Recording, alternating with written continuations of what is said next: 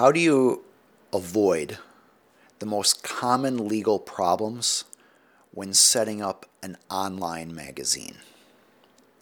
So, this is a new company. Maybe it's a blog that makes money through affiliate links or selling some services.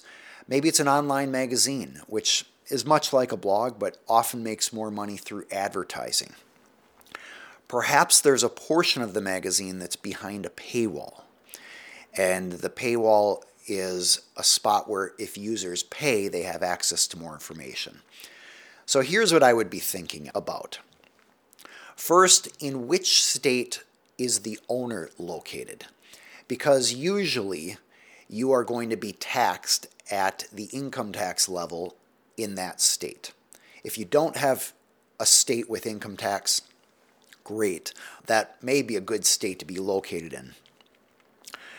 I would also ask the owner Are you concerned about privacy or is your name going to be associated with the business? There are certain states, Minnesota, Wyoming, etc., where the owner can be kept confidential from the public. Now, the government is always going to know who the owner is because tax authorities need to know that. So, if it's important to keep the owner's name confidential, we would probably look at setting the business up in a state where confidentiality of the owner is preserved. That might be Minnesota, for example, if the owner's here. But Minnesota has a state income tax. And so we might take that into consideration and look at a different state. Let's say the owner lives in Texas, where there is no state income tax, I believe. A Texas owner would probably not want to set up a Minnesota LLC. We'd probably look at a Nevada LLC. So, privacy of the owner and income tax considerations are important. All right, then once we've identified which state to set the business up in, we would look at LLC or S corporation. Why not C corporation? Because C corporations are taxed twice. And so for most business owners, that's not the way you'd want to go. There are some exceptions, like if you don't plan to have profits for a number of years, or if you are doing special tax planning where you want the C corporation to be able to deduct certain expenses that an S corporation couldn't. But by and large, an S corporation or LLC are the best options. So from there, do you want an LLC or an S corp is the question. If you're going to be working in the business and if the business is going to have significant profits, then generally speaking, you want it to be an S corp. And in fact, even if you're not working in the business, you probably want it to be an S Corp. I have a separate video on trying to decide between LLC and S Corp, so I'm not going to go too deep into that. We'll add the link later when this video is published. The next question is what contracts do you need with important relationships? Well, you're going to have contracts with readers. That's the privacy policy and the terms of use or the terms of service. So you'll want to make sure that is taken into consideration. Next, if you have any paid subscribers, you have a contract with them.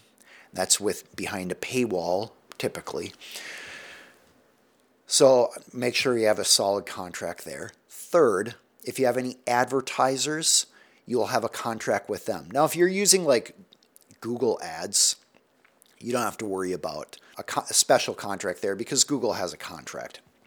But if you have advertisers who are paying for space on your website, you'd have a contract with them. If you have affiliate links, it's important that you have a disclaimer related to those. And then once you have contracts for all of your important relationships with the outside, you'll want to think about any contracts you have with important relationships on the inside. So that's independent contractors. You'll probably want an independent contractor agreement, or at least consider whether to have one. Why is that important, by the way? Two really big reasons. One, you designate who owns the intellectual property contractors are creating. The default is contractors own it. So if you're paying them to create something for you, you want a contract that gives you the intellectual property rights. The second reason is you need to have confidentiality provisions in there. If you don't, you're essentially waiving trade secret rights as it relates to any confidential information the contractor has access to. So, for example, with an IT company who has access to all data in your computer, you are running the risk of waiving all of your trade secret rights if you don't have a confidentiality provision in your contract with the IT provider. Next, think about the relationship you have with employees. Now, usually you don't have a contract with them, you have an employee handbook. And that employee handbook sets forth all your policies and employees' rights and procedures as it relates to the employee relationship. Now, you might say, why not have a contract with employees? Why is it an employee handbook or, or policy? You can change employee handbooks and policies at any time in the future. You don't need employee permission to do that.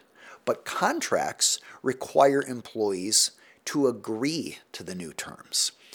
So usually you only use contracts for something that won't be changing and you are locking in rights of an employee and an employer. Whereas an employee handbook, which is a collection of employee and HR policies, you can change that handbook at any time.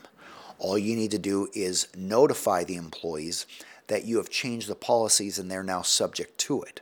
A best practice is to also have the employees acknowledge that they received the handbook and have read the updated handbook, but that isn't always necessary.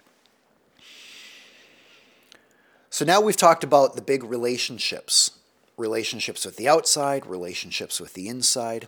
What else should a magazine or a publication business be attending to? You may want to trademark your brand name. You may want to copyright what you create, the artistic works that you create, whether it's videos, or text, or images. And you might want to register those intellectual property protections. If you have any slogan or logo, you might consider trademarking that. You will need to set up an entity. We talked about that in the beginning, and you might need to register in a city, county, or state. So you'll want to work with an attorney familiar with those in your local jurisdiction. A magazine doesn't have any requirements to get licensed, but you probably have a requirement to register with your state, especially the state tax authority because you may have an obligation to start collecting sales tax. You may have an obligation to start collecting payroll tax. And then uh, typically you have tax returns associated with those. And you want to know in advance are those due monthly, quarterly, or yearly? It depends on your state. And then, even within states like Minnesota, your obligations may depend on how much you're actually collecting. Those are some of the big legal concerns or steps to avoid problems in the future. You might also consider getting insurance to mitigate any risks that you have out there. For example, the risk with a magazine is potential defamation. So you'd want insurance against that. Perhaps intrusion upon seclusion. I'll cover that probably a little bit later today or in another show but you want some protection for the tort of intrusion upon seclusion. And that's where you publish private information and you have legal liability for it. You might also want liability for some sort of errors in what gets published, or you might want insurance for that liability. So, essentially, just to recap, that was what factors you consider when setting up a legal structure and avoiding legal problems for a startup online magazine. All right, if you would like to get notified about the next live session, you are welcome to subscribe to the Aaron Hall Attorney YouTube channel. You are welcome to subscribe to our little reminder email system at aaronhall.com slash free. You can also sign up and follow us on other social media sites. I'm Aaron Hall, an attorney for business owners and entrepreneurial companies. It was a pleasure talking with you today and answering your questions from an educational perspective. As I always say, before you rely on any of this, consult with an attorney. It's my hope that you use these questions to identify topics and questions to bring up with your attorney. Until the next live session, I hope you are doing well. Take care.